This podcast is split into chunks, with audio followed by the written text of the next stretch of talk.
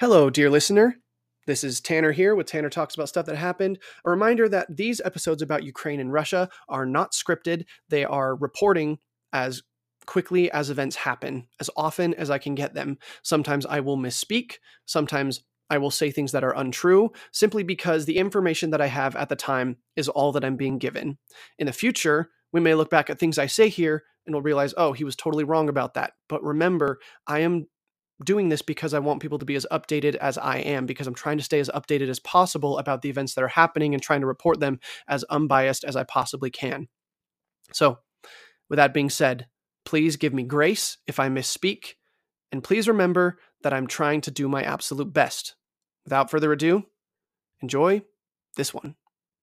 Ladies and gentlemen, welcome again to the podcast. The podcast is Tanner Talks About Stuff That Happened. I'm Tanner. I'm talking about stuff that happened. We're back with the series about the Russo Ukrainian War, the Russian invasion of Ukraine led by Russian President Vladimir Putin. And what's crazy about this is that today we are officially one month into the conflict. We are one month since the invasion of Ukraine on February 24th, 2022. I released my first episode late into the night about this conflict on February 23rd, 2022, and I was watching it happen live on my television screen as I was recording the podcast. I was watching explosions over the capital city of Kiev as I was recording the podcast. I was watching the United Nations emergency session emergency se- emergency session happening live as I was recording the podcast. That was really a surreal experience for me to be doing that as I was recording. Really, really an amazing things to to behold. And I mean, to be honest, this is a really amazing thing that we are seeing, like just in our lifetimes to be seeing this happen. This is the largest conventional military operation since the end of World War II, almost 80 years ago. So, if you've been following how I kind of transformed this podcast into becoming a news podcast about what was going on in Ukraine specifically and how it was impacting world events, you'll know that in the first few days, I was very focused on what was happening on the ground, and as time began to go by, I stopped focusing so much on what was going on on the ground. I started looking a little bit more at global geopolitics, and that was because the Russian advance kind of stagnated, and there wasn't a whole lot to report on concerning what was going on on the ground. So, today we're just going to take a step back and look at the overall situation where a month into this war, the largest conventional war since the end of World War II, much less on the European continent, and there are a lot of global ramifications happening. I mean, we're, we're feeling the shockwaves all across the world. We're feeling the shockwaves at our gas pumps. Like me living in the suburb that I live in, I watched as the war changed the gas prices in my hometown. On the other, in in a separate hemisphere. In this global system that we live in, wars on the other side of the globe impact how we live our lives on, you know, 10,000 miles away. So we're just going to talk about what's going on here and how and the global ramifications. But as always, right before I start, remember if you're enjoying the podcast and if you're enjoying how I'm reporting this, these things as they're happening, please head over to Apple Podcasts, Spotify, or wherever you listen to podcasts. Drop me a five star review. Let me know that you're enjoying what you're hearing. It means a lot to me and it helps to spread the podcast to new ears. So let's look at what's going on on the ground in Ukraine right now. With the exception of a Ukrainian missile strike on an airport in Russia, the entire war has happened either in Ukraine or in the Black Sea. So, this war is often characterized by many people as just a Russian invasion of a sovereign country, and that's pretty much what it is. It's not, it's, and it could be easily characterized that way if the war had been over within, you know, a couple weeks. But it's not. It's been a month, and it's looking like it's going to stretch for several more months at least.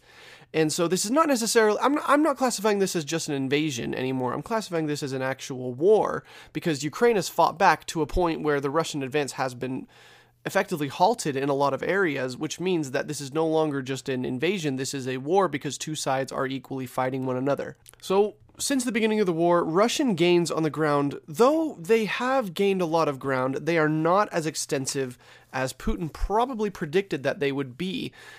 I mean, there were rumors that Russian military leaders were bragging that Kiev could fall in a matter of 11 minutes if they decided to really throw everything they had at Ukraine.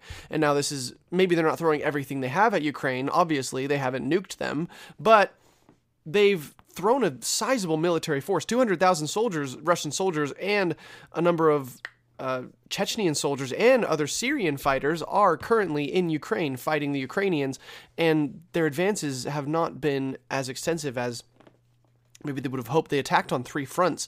They attacked in the south from Crimea, in the east from the two breakaway republics, uh, the Donetsk and the Donetsk and Luhansk republics, and in the north they attacked from the country of Belarus, who is allied with Russia, and none of those attacks have really made the effective gains that Putin probably hoped that they would. And out of the eight major population centers in Ukraine, only one of those has actually fallen to Russia. And that's the Ukrainian city of Kherson, which is near uh, the territory of Crimea. But in the end, despite throwing 200,000 Russian soldiers and a lot of mechanized units at Ukraine, Russia has been unable to take the capital city of Kiev, which they were really focused on. And several battles have been fought in the streets of Kiev since the outbreak of the war, but Russians have not been able to hold on to it. They have laid siege to two large population centers, Kharkiv in the north and Mariupol in the southeast, and neither of those have been able to be taken, but they've turned into complete civilian, like humanitarian disasters. We're going to talk about that in just a second. But in terms of these sieges that are happening, right from the onset of the war, Russia began bombing targets all across Ukraine and shooting rockets into Ukraine from Belarus and from Russia. And these rocket strikes have been accompanied by airborne bombing strikes. And when the war began, most of these strikes were targeted at military structures. But as the war has gone on, we've seen apartment buildings be bombed, we've seen hospitals be bombed. Just a few days ago, we saw a theater that was full of refugees be bombed. And so these Russian tactics are starting to devolve into trying to break the morale of the Ukrainian people instead of break the morale of the Ukrainian army and the Ukrainian government. Now, obviously, this has been met with international condemnation both from civilians and from people around the world on social media, and also from governments around the world and the United Nations. But obviously, Russia doesn't care very much about what the United Nations thinks because they have not slowed down their attack. They have not changed their tactics. They're keeping going with what they've been doing. And because of those tactics, there is a massive refugee crisis out of Ukraine right now. Ukrainians are fleeing the country in droves to the neighboring countries of Poland, Slovakia, Romania, Moldova, Hungary. They're just, I mean, as far as Germany, they're fleeing.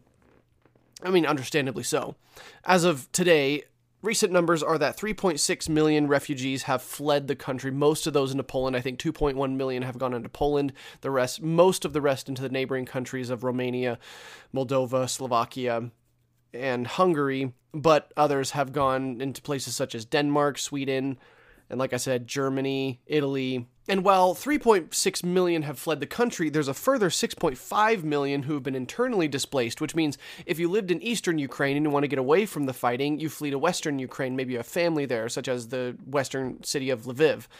And uh, 6.5 million have been internally displaced like that, which means that 10 million people have been displaced by this conflict. One in four Ukrainians have been displaced by the conflict.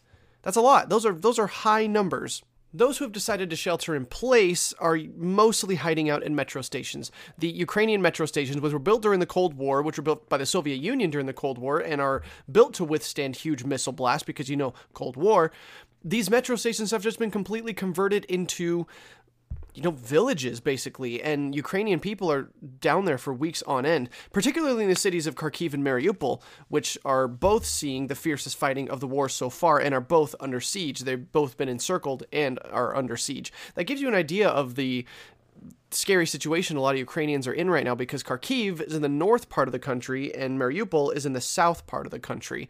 Both of those cities are encircled, which means that Russia is attacking on at least two sides. We know they're attacking on three sides, plus missile strikes and bombings all across the nation, with a potential beach landing in the western in the southwestern part of the country in Odessa, which has been rumored for weeks now, but as far as I know hasn't actually happened. But talking about Kharkiv and Mariupol, Um, I may be pronouncing those cities wrong. I probably am. And I'm, sorry to any Ukrainians or people who speak Ukrainian that are listening. I'm, I'm sorry that I'm probably pronouncing those wrong. But in Kharkiv and Mariupol, there's just fierce street fighting going on. As I think that Mariupol was encircled for three weeks before Russian troops finally decided to really breach into the city, and now there's street fighting going on there. And from what I've heard from eyewitness accounts, it's that the Ukrainian people who are hiding out in the metro systems, it's too dangerous for them to even go up to the street to maybe get food, maybe run to a nearby building. It's too dangerous because that's how many missile strikes are hitting the city, and civilians are dying everywhere. It's a humanitarian disaster. And so I'm sure that at the end of this war, Russia will be held accountable for those attacks. But neither of the cities have fallen to the Russians yet. The Ukrainians in those cities are still trying to fight off the Russian advance. They have determination that they will be able to fight off the Russian advance, despite the fact that both of those cities are without water, without electricity, and are quickly running out of food. And the Russian advance continues. Despite the mess that it has been so far, it does continue. They do capture a little bit more territory every day. Slow progress, yes, but progress.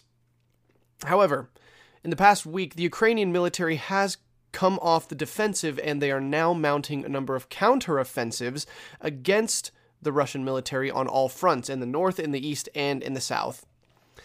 And uh, their ranks have been bolstered by armed populace, 20,000 foreign volunteers, and military grade weaponry from virtually every country in the North Atlantic Treaty Organization. We're talking Germany, France, the United States, Canada, Norway, Albania, Austria. I mean, anywhere you can think of, they've sent some kind of military. North Atlantic Treaty Organization. Most of them, most of them have sent military aid, but the rest who have not sent military aid have sent humanitarian aid to Ukraine to try to get people to try to get people treated medically for wounds and for other things that are emergency situations that are caused by the war. So that's what's going on in Ukraine right now. That's going on on the ground. And while I, I'm a I'm a I'm a historical war nut, and I love to hear about you know historical wars and things like that and how they unfolded. And while this is all very very fascinating to me, mostly just because this is the first conventional warfare that's happened in my lifetime, and so to see it happening and unfolding before my very eyes is deeply fascinating. Tragic, obviously, but deeply fascinating. What I and what I believe most people in the world did not anticipate is the incredible global destabilization that this has caused. And we're going to talk about that just a little bit. So, first, let's talk about what's going on in Russia right now. Russia has been cut off from all Western economic inlets, and very few Western nations are accepting any Russian goods, and that's due to all of the sanctions that are ha- that have been placed on Russia since the war started. The day after the war started, the Russian stock market crashed into oblivion, something to, the, to a level that we've never seen before. In the days after the invasion, the Russian stock exchange plummeted more than 50% overnight. Essentially overnight. Russian central bank banks, which were sanctioned beyond anything anyone expected, were swarmed by Russian civilians trying to withdraw their money. Some banks lost over 90% of their stock value in a matter of days. 90%. To put that in perspective, if I bought a share of, let's say, Coinbase stock today, Coinbase stock is worth $180 right now. If I were to buy it, that share of stock is worth $180 when I bought it. And then, you know, today's Wednesday, today's Thursday. If by Monday this kind of thing happened, that stock would then be worth maybe $15. I spent $180 and in 4 days it would then be worth maybe $15. And while the stock market has rebounded a little bit, the Russian president Vladimir Putin actually just ended up shutting down the stock market for 3 weeks because that's how big of a panic the entire Russian populace was in. So, what happens when the entire West decides that they're no longer going to accept any Russian goods. and They're not going to sell anything to Russia either. Russia's completely cut off. It's like the Iron Curtain is back up again. What does Russia decide that it's going to do? Russia decides that it's going to turn to the other countries who have decided that they are not going to put up that curtain again. Russia has turned to China, Russia has turned to India, and actually, weirdly enough, Russia has turned to North Korea. Since the outbreak of the war, Russia has held talks. Putin has held talks with Xi Jinping, which who is the premier of China, and he's also reportedly had talks with uh, North Korean leader Kim Jong Un, which is one of the weirdest things I think I've ever heard of in my whole life. Basically, like, hey, the whole world hates us, want to team up. Interesting stuff. Since that talk, Kim Jong Un has actually ramped up his anti Western rhetoric. He's straight up said that, yeah, we're ready to go to war with the United States, which, to be honest, is not that out of the ordinary. He says some, something like that every single year, but I mean, he said it again since the war broke out, and so that's just kind of kind of an interesting development there. But China and Russia have been getting closer, and that's one that I want to focus on a little bit because if China and Russia keep getting closer, that means we're looking at more of an Axis versus allies type situation because obviously China and the US have not been friendly for the last several years and if now and now the now Russia and the US are very very unfriendly. Russia and the entirety of the North Atlantic Treaty Organization is very unfriendly. And if Russia was to end up in a war with the North Atlantic Treaty Organization and summoned China to help, China would probably be more than willing to because they're already unfriendly to the United States, who that would give them an opportunity to go to war with. I don't know for sure, but that's what I'm looking at here. And if China and Russia keep getting closer, we could be looking at that kind of situation again, which could be really nasty, particularly because China is very close with North Korea. North Korea is on the border of South Korea. South Korea is a, a U.S. ally. China is also right across this, right across the pond, not across the pond, United States and and uh, Ukraine in the United Kingdom speaking, but right across the sea from Japan, and Japan is very close with the United States as well. Now, at the outbreak of the war, I was talking about how China was probably watching this, wanting to see how it went because it would dictate how they decide to go about the whole Taiwan situation. But China's been kind of quiet about Taiwan for the last couple weeks. That right after the outbreak, they were flying jets right across Taiwan, like, "Hey, look what we're gonna do." But even after the one time after the outbreak of the war, they said, yeah, we're going to take Taiwan. They've been kind of quiet for the last three weeks. I'm starting to wonder if maybe they ch- changed their mind with how nasty this whole situation has gotten and how it really has disrupted and destabilized all of global geopolitics. It's destabilized relations between the United States and Saudi Arabia, the United States and Iran. Iran's gotten closer with China and Russia. It's there was a random incident of India firing a rocket into Pakistan, supposedly accidentally. I mean, it seems like the world just got a lot more volatile just in the last month. If you would have told me in January we're this close to World War III, I legitimately would not have believed you. But here we are. And talking about World War III, there is currently, because of this conflict, the very, very present threat of global thermonuclear war, which would annihilate most of humanity. Why is that? That's because Russia has officially put their nuclear arsenal on high alert, and a lot of people are speculating that it's because Putin is very frustrated with what's going on in Ukraine. He did not anticipate that Ukraine was going to put up this much of a fight. Now, here he is being somewhat humiliated by supposedly what is the 88th ranked country in the world in terms of their military, facing off with the third ranked country in the world in terms of their military, and the third ranked country is getting beat by the 88th ranked. Now, the 88th rank is probably a lot higher now because of all the military equipment Ukraine has received, but still humiliating for somebody who for somebody like Putin who whose pride is really through the roof.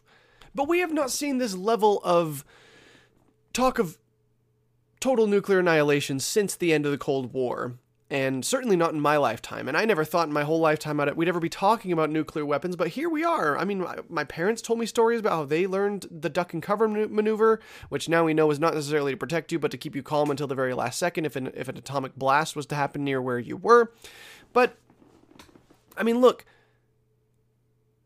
In my lifetime, I never expected I would ever be talking about the potential nuclear annihilation of our species and of most life on Earth. But here we are talking about it. And it's because Russia has invaded Ukraine. And maybe it would have happened anyway, but th- that's why it's important to study these kind of conflicts. And the very last thing we're going to talk about before I move to a short little question and answer session is that Finland and Sweden are both inching toward joining NATO, which they were opposed to prior to this conflict. They didn't want to join because they like to say neutral in wars. But with Russia invading a supposedly neutral country, like Ukraine, they've said, oh, maybe we're not safe from the Russian bear. So maybe we should join NATO anyway, the North Atlantic Treaty Organization. And if they were, that would put both of them almost directly on the border with Russia. It would put Finland directly on the border with Russia, and Sweden would be very close. That would put all of Scandinavia, Norway, Sweden, and Finland right on the border of Russia. And I don't think Russia would like that very much. So that's how the global political situation has somewhat destabilized, or somewhat, it has totally destabilized since this conflict has broken out. All right, we're gonna do a quick Q and A session. I've done a lot of these. Um, this one is, you know, traditionally all I do is I just put a call out on Instagram. I say, hey, if you want, if you have any questions about this war, ask away. I'm gonna talk about it. Uh, now's your time. I will answer it in the podcast. So let's dive right into these. First of all, one of my friends just said, why is this happening? Well, long story short, what's going on is that back in 2014, Ukraine was thinking about joining the European Union. If they joined the European Union, they would probably adopt the euro and they would become a lot more Western friendly and a lot less Eastern friendly. Ukraine was part of the Soviet Union all the way back until 19 all the way until 1991, which really wasn't that long ago. And in 2014, they were holding a referendum saying, "Hey, let's uh, let's let's get closer to the West. We're kind of fed up with all this Russia stuff. Let's let's modernize. Let's westernize. Let's democratize. Let's adopt a lot of these Western ideals." And they were, and the referendum said, "Yeah, well, let's do that. That's a great idea." But then, right before the referendum happened, they decided the Ukrainian government scrubbed it, and they said, "You know what? We're gonna think about this again. We're gonna we're gonna rethink this." Now, what came out shortly after that was that Vladimir Putin or another Russian official had actually come straight to Ukraine and said, We want you to scrub this bill and we want you to write some more pro Russia rhetoric into it. And then you can do it again, but want to make sure the terms are more favorable to Russia. And this came out into the public, and the public freaked out. There was a revolution in Ukraine, and Ukraine ended up being more pro Western and ever since then, there was a war going on inside Ukraine where two republics in eastern Ukraine, the Luhansk and Donetsk republics, both broke away from Ukraine. They said that we are, they said we are independent republics. We are mostly Russian, and ethnically they are almost entirely Russian. And so they said we are pro-Russian. We want to be part of Russia. We don't want to be part of Ukraine. And uh, Russia, right before this war, recognized those two republics as independent. Ukraine said no, those are part of Ukraine, and there's been a civil war inside Ukraine since 2014. If I remember correctly, around 10,000 people have become victims of that war and they've died from that war. And far more have been displaced or have been wounded or have been hurt or, you know, something has happened. And then because of that war, Ukraine has not been a super happy place to live because of that. Now, the Ukraine started expressing sentiments that they were interested in joining the North Atlantic Treaty Organization. Now, if they were to join that organization, that would mean that the North Atlantic Treaty Organization, which represents most of Europe and the United States and Canada, if Ukraine were to join that organization, it would put all of that that that, that military alliance, it would put that right on Russia's doorstep. Now, the North Atlantic Treaty Organization was created right after the end of World War II with the express purpose of allying against potential Russian aggression, so that if Russia attacked one of these countries, it would be attacking all of them. It was a hindrance to Russian aggression, and it still exists to this day. A lot of people say it shouldn't, but it still does. And if Ukraine was to join that organization, it would put that anti Russian coalition on Russia's doorstep, which Russia wasn't favorable to. And so when Ukraine started expressing, hey, we're kind of interested in joining NATO, eventually, Russia decided to invade to stop that from happening. There's a lot of other things that are going on there. There's a lot of other moving parts. There's a lot of conspiracy theories about what's going on there. I don't subscribe to most of those conspiracy theories. There's a few that I'm a little bit iffy about because there are some fishy, some fishy things happening in Ukraine. But for the most part, that's the central reason this has happened because Russia wants to put Ukraine back under its thumb because it's got Belarus under its thumb, which puts a border between it and most of NATO. And if it put Ukraine under its thumb, it would mean Belarus and Ukraine are both buffers between Russia and NATO. So if NATO decided to attack Russia, it would have to go around Belarus and around Ukraine, and that would make a war much more difficult and a lot less likely overall overall.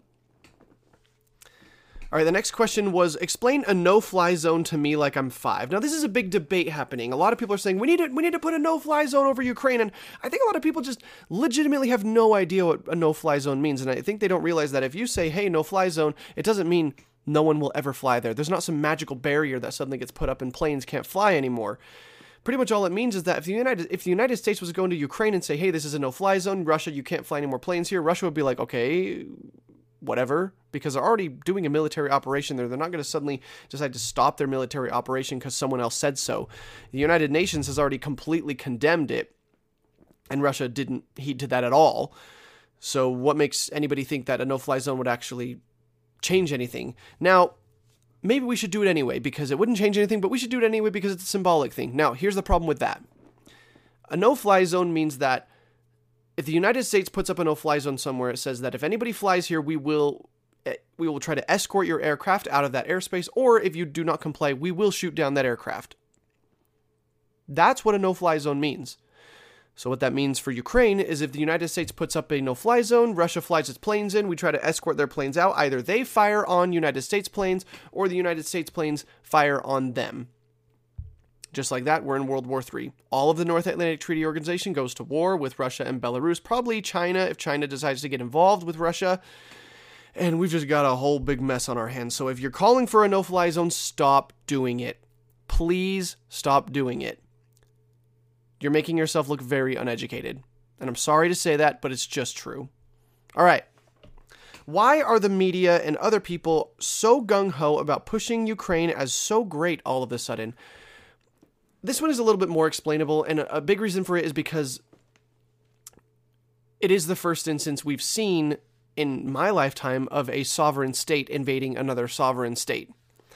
Um, I mean, we did have the Russo Georgian War. We've had a couple other small scale wars, but this is the first large scale conflict like this. this. is the first thing we've seen in our lifetime of this scale.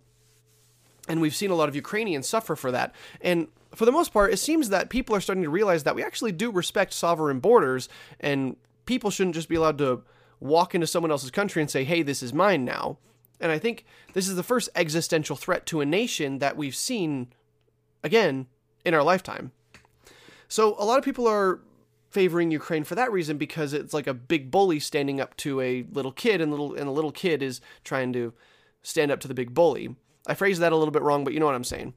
It basically is like a big bully on the playground picking on another little kid for his lunch money, little kid standing up and a lot of other people are backing up the little kid. That's why that's why Ukraine's getting propped up like that in in that sense.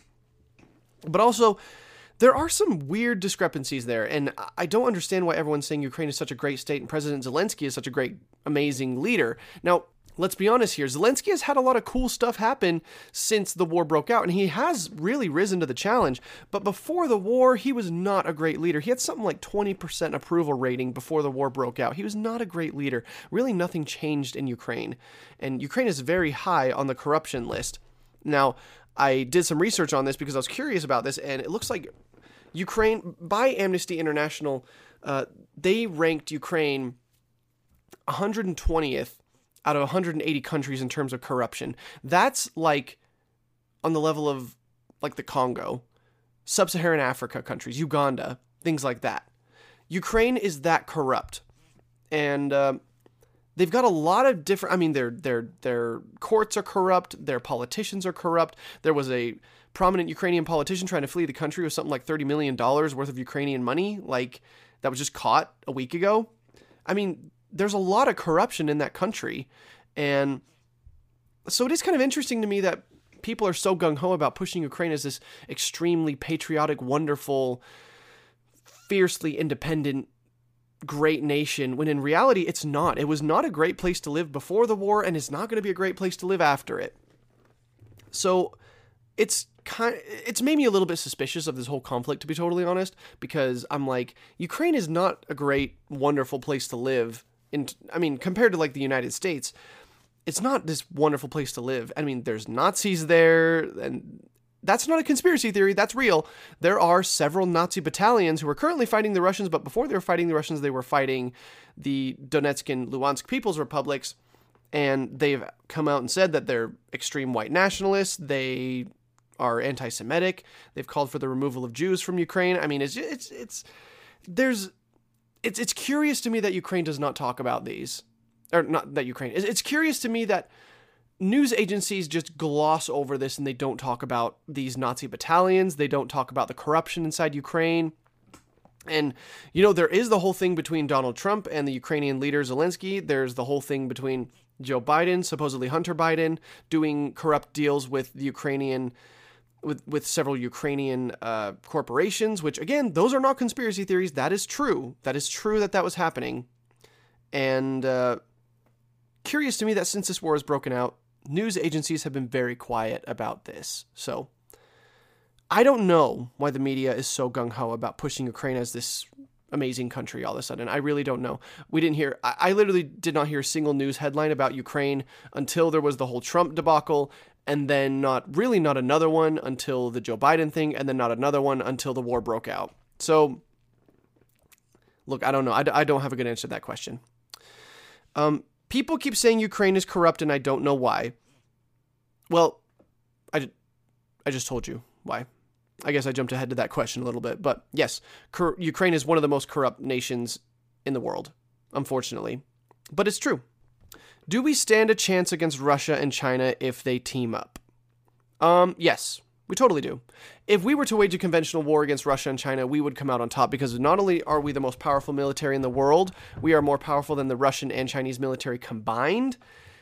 We also have the North Atlantic Treaty Organization on our side, which means that if we were to fight a conventional war, we are also we are also allies with Japan and South Korea, which would mean that Russia would be fighting a war on two fronts and China would be fighting a war on two fronts. And that would be very, very difficult for both of those countries to fight off, even though they are two of the most powerful countries in the world. When we don't stand a chance against Russia and China is if Russia and China decide to annihilate the entire planet through nuclear means. If they decide the war's not going well, let's just wipe everybody out, bring everybody down with us, leave Adam and Eve back on the planet to repopulate everything. Uh, that's when we don't stand a chance against Russia and China, but Russia and China don't stand a chance against Russia and China when that starts happening. When nuclear war breaks out, all bets are off for anybody surviving it. Morbid, but it's the truth. Do you think Russia will fully be able to take over? No, I don't. I do not think Russia will be able to fully take over Ukraine. If Russia is victorious in this war and defeats the Ukrainian military, assassinates President Zelensky, uh, takes over Kiev, even then, the Ukrainians have armed something like 15% of their population. They've just given guns out to everybody. And so Ukraine has proven itself to be very ultranationalist. They will not bow down to the Russian invaders. They I mean even people in occupied cities in Ukraine that are occupied by Russians, they're protesting even though Russians are even though the Russian soldiers are firing on them, they're still protesting that. So if Russia does defeat the Ukrainian military and takes over Kiev, it will turn into something like a Vietnam for Russia. And Russia will just continue to lose soldiers. It will lose popular support inside Russia, which there's not a whole lot of popular support inside Russia for this war anyway. And either Russia will have to capitulate and do what they did in Afghanistan and eventually just give up, or they will lose thousands and thousands of soldiers and bankrupt their own country by fighting a guerrilla war against Ukrainian insurgents. All right. Um, and what about China taking Taiwan? Well, I talked about that a little bit. I, I'm starting to get the feeling that maybe China's given up on Taiwan. They thought maybe this isn't such a great idea after all, because after what Russia did to Ukraine, uh, it's not not a great look. And the other thing with Taiwan is that Taiwan actually has military allies. Ukraine has no military allies, but Taiwan does, and one of them is the United States of America. So if China attacks Taiwan, that's essentially uh, at least a Chinese American war, potentially a lot more than that. And so Russia has been sanctioned into the ground. Their economy is tanking. Their military's having a really bad time. And uh, maybe China's starting to rethink their whole Taiwan situation. I'd love to understand more about when it becomes more likely slash more necessary to engage in the war. Like, for example, what is the tipping point for a country like ours to be fighting? Like, all right, we're fighting now. Well, if Russia attacks a North Atlantic Treaty Organization nation, that is the point that we will probably start putting boots on the ground.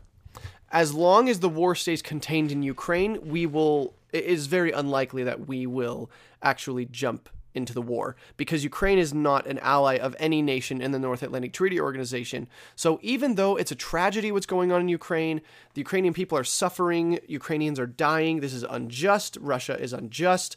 It is and they should be held accountable for this. There's really nothing we can do without bringing the entire world to the brink of a enormous, potentially species-ending war.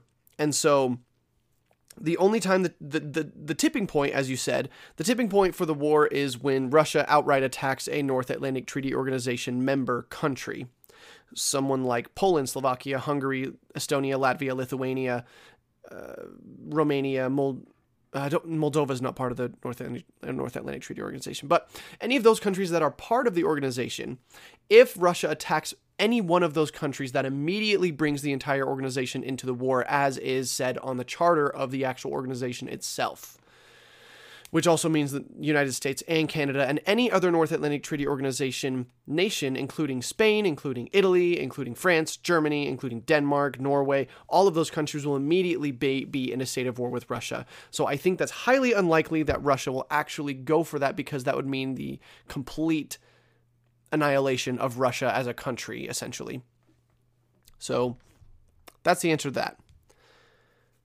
Do we even have the military strength to fight against? Uh, yes, we to, to fight in World War III against Russia and China. Yes, we do have the military strength. We would win that war because not only do we have a higher uh, higher defense budget and higher uh, military budget than both of them combined, we also have the North Atlantic Treaty Organization, which at this point is holding this world together. Unfortunately, but true. So those are all the questions that I was asked on Instagram, uh, or other variations of those questions. So that's all for today. I'm going to head out. Thank you all for listening, and I will catch you all um, hopefully very soon. Thanks for listening. Bye bye.